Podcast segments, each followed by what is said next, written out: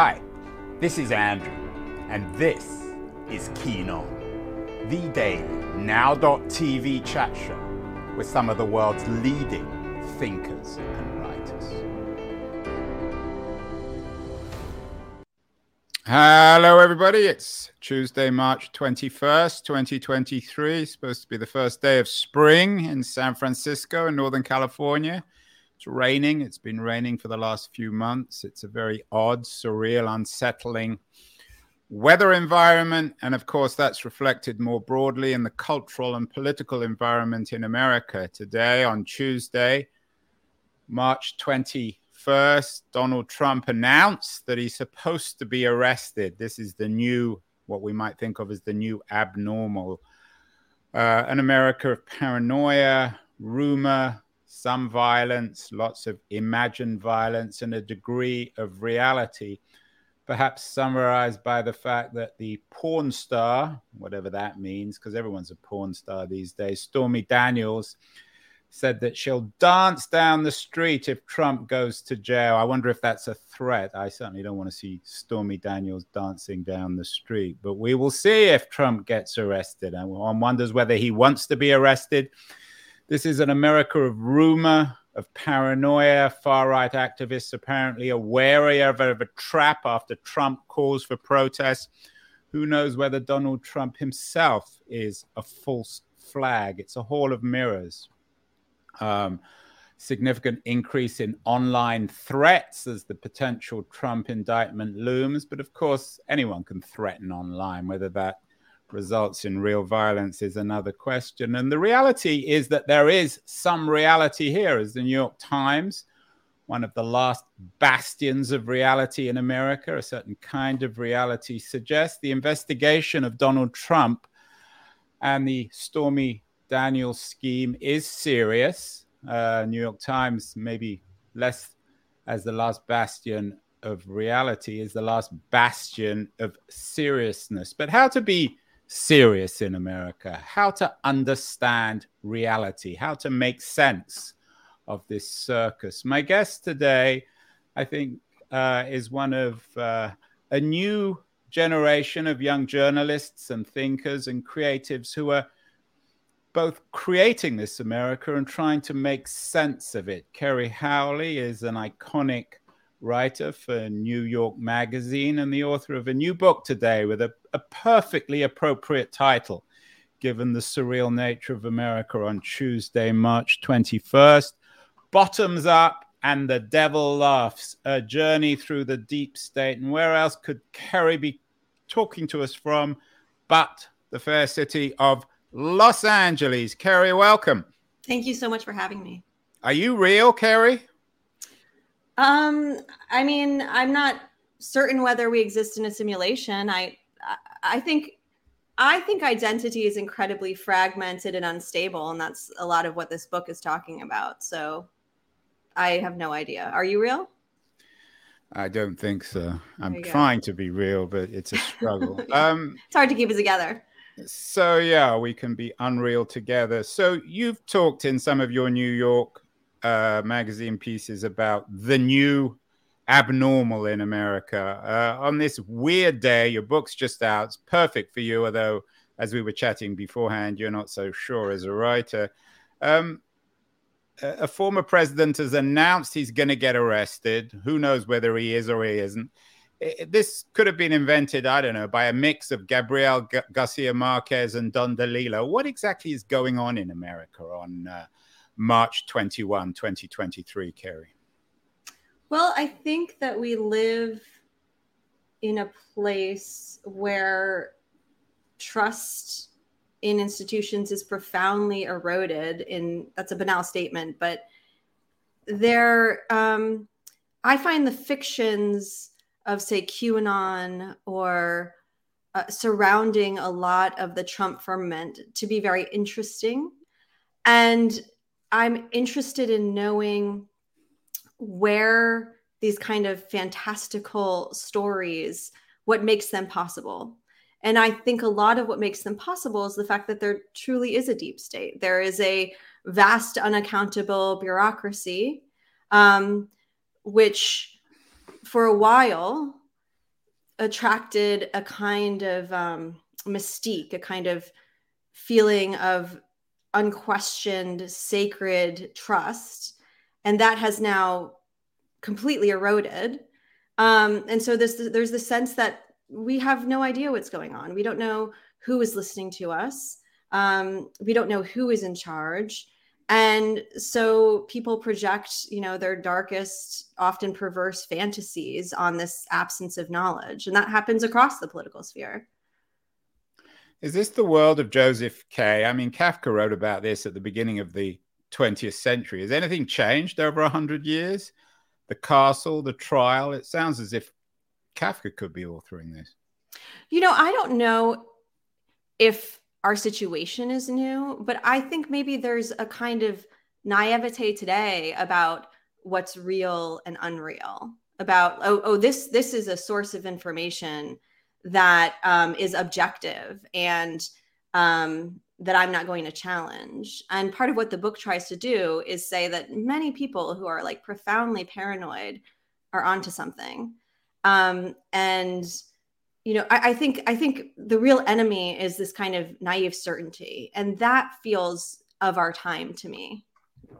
Is that um we can all make fun of the New York Times, but is that the certainty of the New York Times? Uh, one of their editorials suggests that the Stormy Daniels scheme is serious. I mean, it is real. There are people in court. Trump mm-hmm. might go to jail. Jails exist. Lawyers exist. The New York Times exists. You and I, whether we like it or not, exist. There is still reality. There is a reality, yes. a so so you don't think a reality and an alternative reality is the QAnon reality of fakes and deep fakes and paranoia and imaginary plots and real plots? I mean, I think there I think it's dangerous to approach anything with um an incurious certainty, basically. And um, a lot of that it's not the New York Times in particular. I mean, it's very important to have these well-funded institutions to conduct investigations. Um, it's it's but it is kind of the pose of journalism in some ways. This like this insistence that um, facticity only has one valence, whereas mm. I think the world. The, the poet Jorie Graham talks about something. She, she talks about coordinates of here-ness and um, I'm really taken by this phrase, coordinates of here-ness. I think there's a kind Say of that again, coordinates of what? Of here-ness.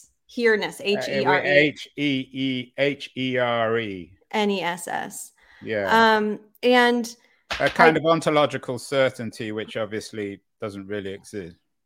Well, I, it has more positive connotations in her telling. It's it's a kind of attending to, a kind of paying attention in which you're open to many different sources of information um, and and that that is more appealing to me i think than a kind of flat reality.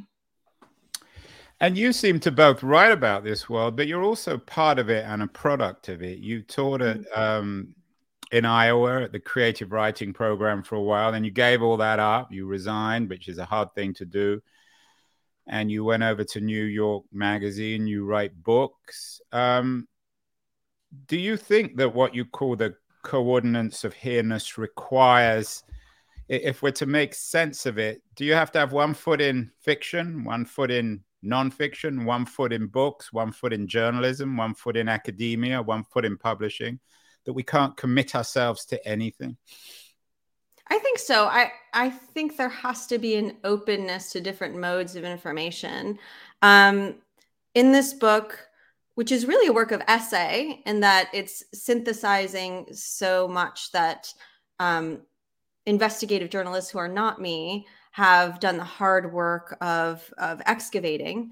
Um, I'm trying to draw. You know, I'm drawing from memes, like the one that's the source of the title, and from um, deeply buried stories about whistleblowers and from works of poetry um, to try to understand what it is to live in the age of data. The age of data. Um, I mean, that's a phrase that gets thrown around a yeah. lot. There's, there's always been data, whether it's digital or analog. What is it about today's quote what you say the age of data that makes it the defining quality of consciousness or false consciousness? Uh, so I, I, think there's two ways to answer that. One is that we so rarely talk about what it is. Like it has a physical reality, right? It's made of electrons. The internet actually is a series of tubes, right? And we don't talk about the hardware. And that makes it feel, I think, more difficult to confront and um, uncomfortable to discuss.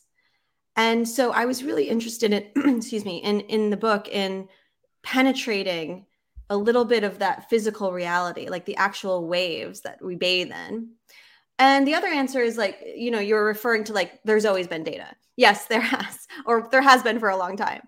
Um, but I think there is something distinct. There's an anxiety that so many of us are feeling but not naming, born of the fact that at this point we're leaving pieces of our identity in so many distinct places. And what I mean by that is there are pieces of me in Facebook messages, there are pieces of me on text, in email, in the cloud, in various like digital compartments um, that can be reassembled to paint an entirely false picture of who I might be. Um, and then, you know, as we were talking about before, like, who am I is like is not there's no clear answer to that. Like we're constantly creating our own identities and it feels that we've lost control over those identities in a way.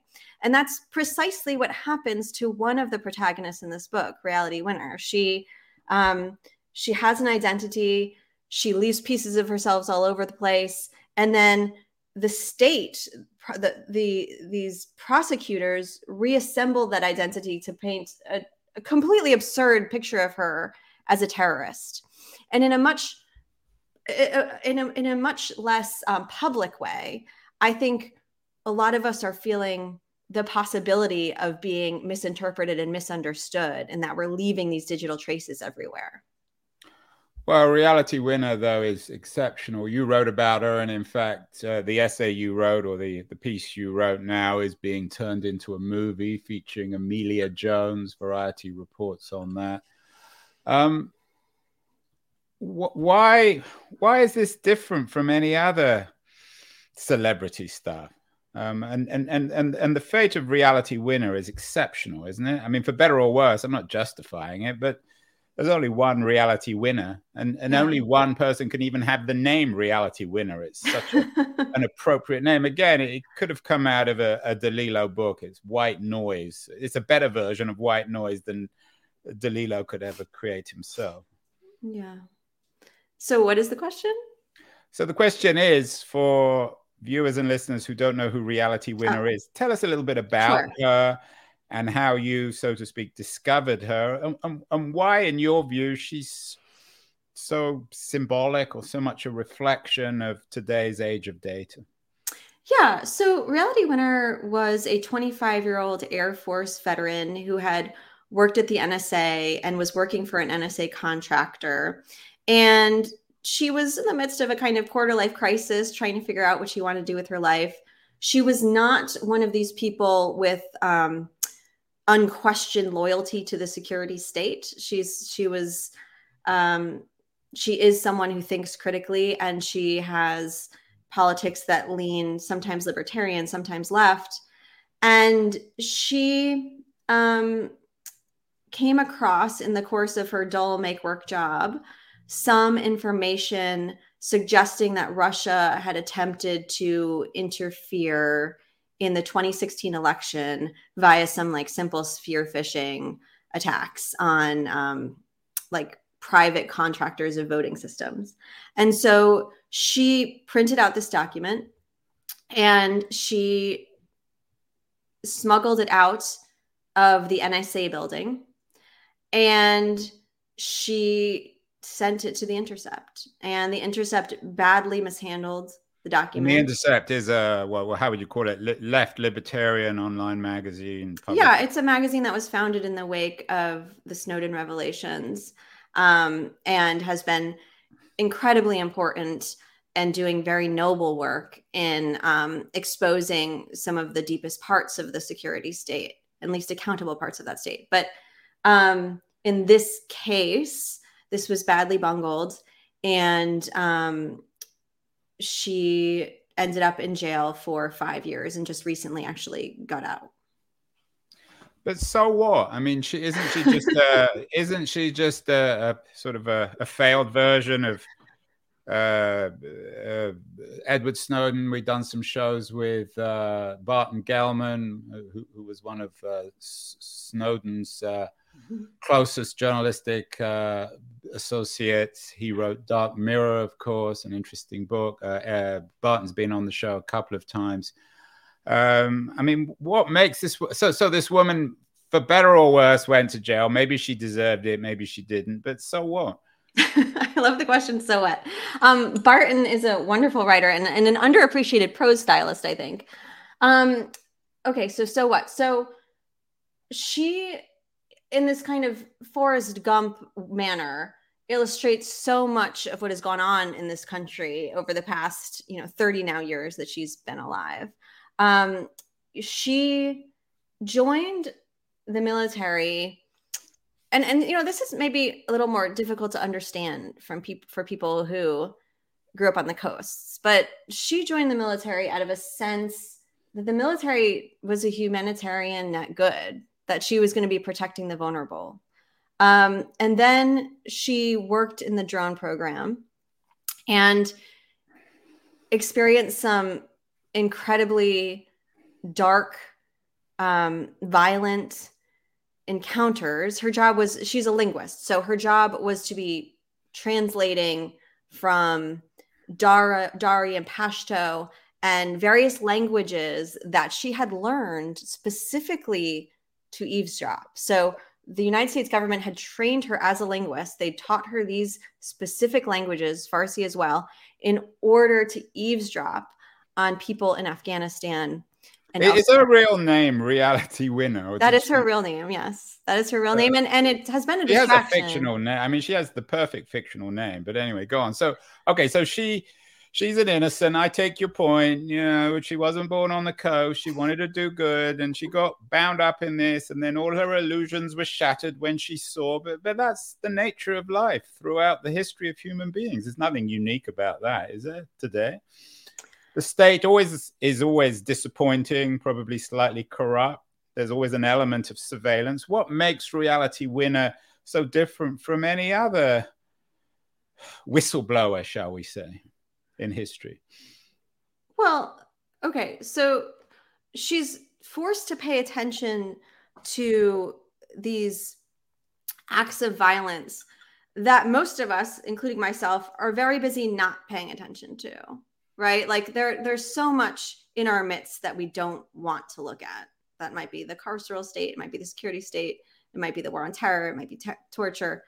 Um, and in the course of this, she becomes disillusioned, but she's trapped in a way because um, part of part of what she was seeking in joining up with the military is she wanted to get out of this country right? She wanted to experience the world. And this seemed to her a way out. It seemed to her a way to have experiences.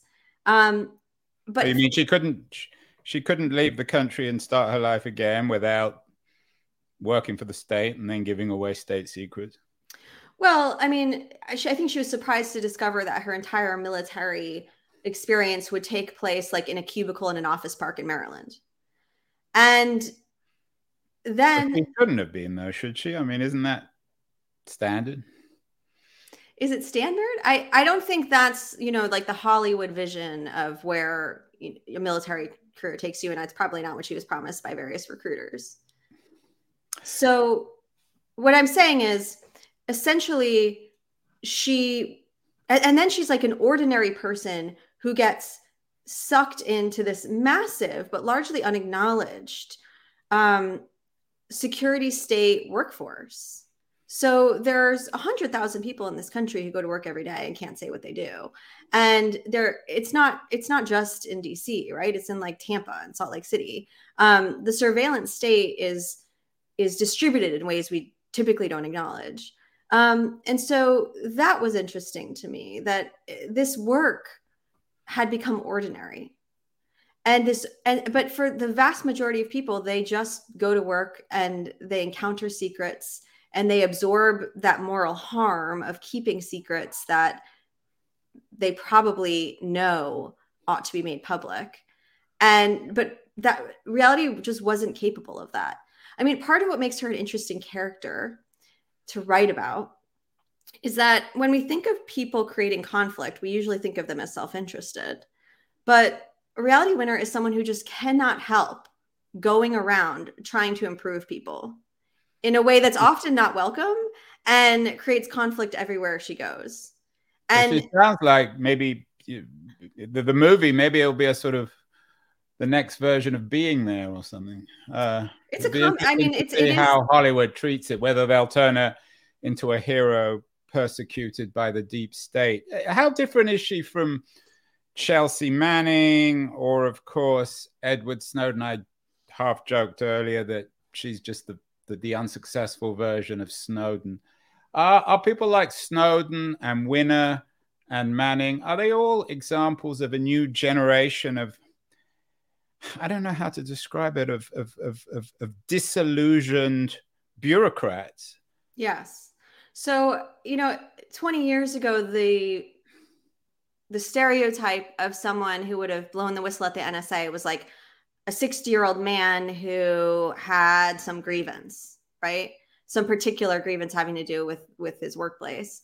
Um, with all of these very young whistleblowers, all of them under 30, also Daniel Hale. Um, these are people yeah. who often came from humble like working class backgrounds were mm-hmm. largely self-taught yeah this uh, jay meyer writes about uh hale um well does that make them any more you're suggesting that makes them more virtuous because they're from no, the working class i'm not suggesting I, i'm just suggesting that there's a change and there are people who feel i think a personal relationship to the media that that 60 year old man working the nsa doesn't. So if you're watching um you know some personality from the intercept or listening to them on a podcast every week you feel that you have a relationship to that person. You think this person wants this document or i could trust this person yeah. with cash. And that's new. And also that's our social media but that's not a world of data. That's our social media age the doing away of boundaries. So everything is immediate i mean i think that is data like that that's the world we live in in which everything leaves a trace and is transmissible well, your treatment of data, the word data, uh, Kerry, suggests it's rather like the way in which the Christians use the word God. If you use it broadly enough, everything is implicated. I mean, it's such a vague use of the word. I'm not convinced, I have to say, but maybe I'm wrong. So that's totally about- fine. You don't have to use that word, but like clearly something has changed in that we're leaving traces of ourselves everywhere. And what you what would have been a conversation that disappeared into the ether is now and dissipated and was never again brought to your attention or even exist in memory mm. is now with you forever. That's what has changed. It doesn't matter what you call it. So your book has a cast of remarkable characters. Philip Walker Lind, another very unusual fellow, um, Lady Gaga. How does it? Does this add up though? As you say, bottoms up is a collection of essays. Can one write about this world in, and, and it comes back to your, your term of the coordinates of here-ness. In a world of here, of this coordinates of here-ness, can one write narrative nonfiction, or is it by definition need to be fragmented into essays? Isn't is if that's the reality, then how do you write about it? I mean, I think I'm I'm personally not very interested in nonfiction that's not trying to do something new or is um, bringing an unexpected tone to to its material. So, I'll, I'll give you an example. Like when I my first job was working at a newspaper in the military dictatorship of Myanmar, also called Burma and everything we wrote was censored by the government. I mean, we had to fax it to a guy who faxed it back to us with big black X's before it could be published.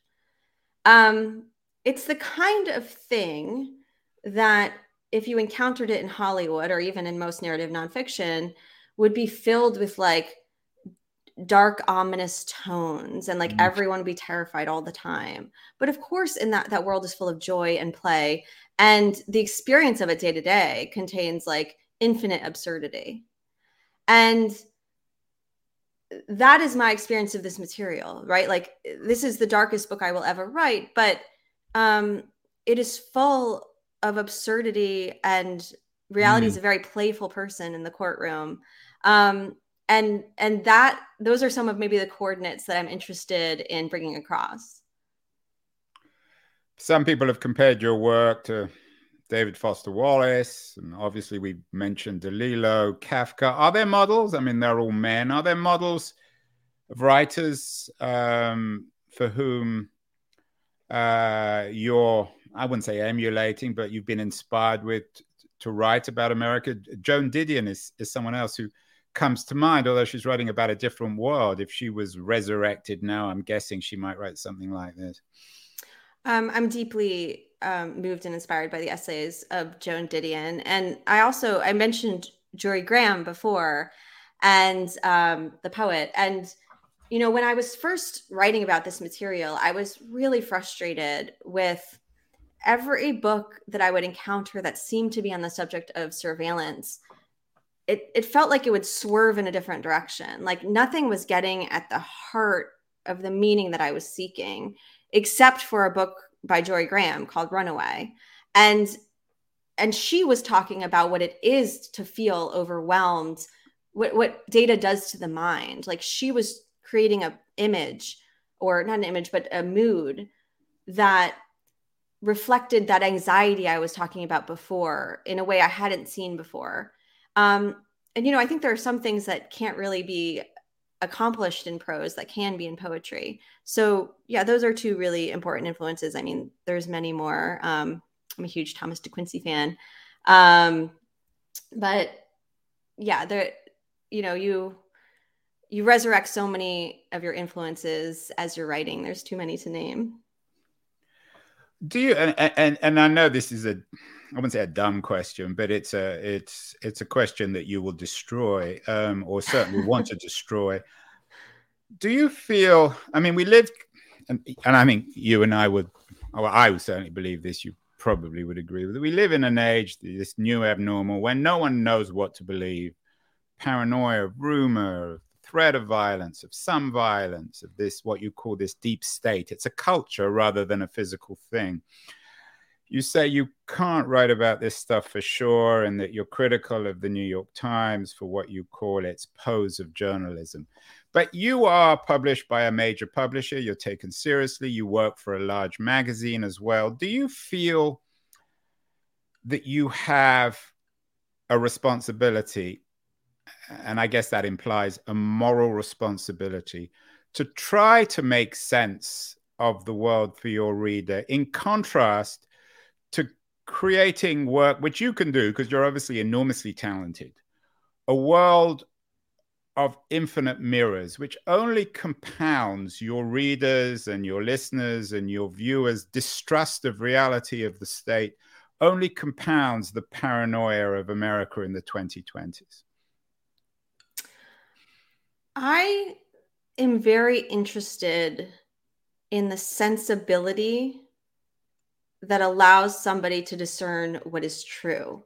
I don't think we've done a good job of defining it. It's something I talk about in a piece I wrote for New York Magazine about the January 6th um, rioters. Mm, which is um, a perfect, January 6th is a perfect drama for our age. I mean, it encapsulates every bizarre element of it. But yes, yes. Um, and I think there's so much like sensitive, fine tuned judgment in figuring out what is true and what is not true. And um it's it's like it's it's more of like a poetic sensibility than it is intelligence. Like very very intelligent people believed on January 6th that like Trump was going to like arrest pedophiles, right? like um that he was going to like rise from the ashes and like be president and arrest pedophiles. Like you can you can have an incredibly powerful mind that gets misdirected because it lacks this particular sensibility. And I'm interested in thinking and writing uh, toward that sensibility. I don't know that it's like, you know, it's like a service oriented work that I'm interested in, but I think there's something about how we've misperceived what it means to perceive what is true. Uh, and one of the really interesting, just talking about how January 6th represents so much of what we're talking about here. Um, it's so interesting to me that so much of the paranoia that drove January 6th is this paranoia that we're being watched all the time by unseen forces.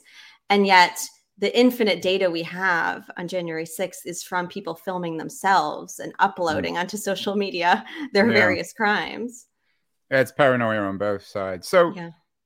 it's an interesting response. So I think, uh, um, um, and correct me if I'm wrong, what you're suggesting is that given that today's reality is, shall we say, poetic, uh, and it's the poets who can make sense of reality rather than the New York Times journalists. Um, I want to be clear. I am not. Well, I, I think that the okay. work that the New York Times does is uh, incredible work, and I've drawn on that work yeah. for this book. Well, like, you got to. We all hate the New York Times. We pretend to like it, but we hate it. Okay. Well, we pretend to hate it, but we like it. Okay. or we pretend to like it and we hate it. Either way. Um. But so, do you think you're? And this is an interesting sort of end point, uh, although there's never any end, obviously, to this kind of conversation. Do you think your responsibility then as a published writer as someone who's not just on twitter or the internet screaming and shouting and that you do have a platform which reflects some people's faith that you have something more valuable to say than others that what you're trying to do with your reader and your listener is educate them in a poetic sensibility to make sense of our shall we say poetic reality I don't think I'm comfortable with the word educate. Um, okay. Well, what word would you choose instead of educate as a writer? Because people pick up your book, whether you like it or not, to be educated. I'm interested in giving the reader a challenging artistic encounter.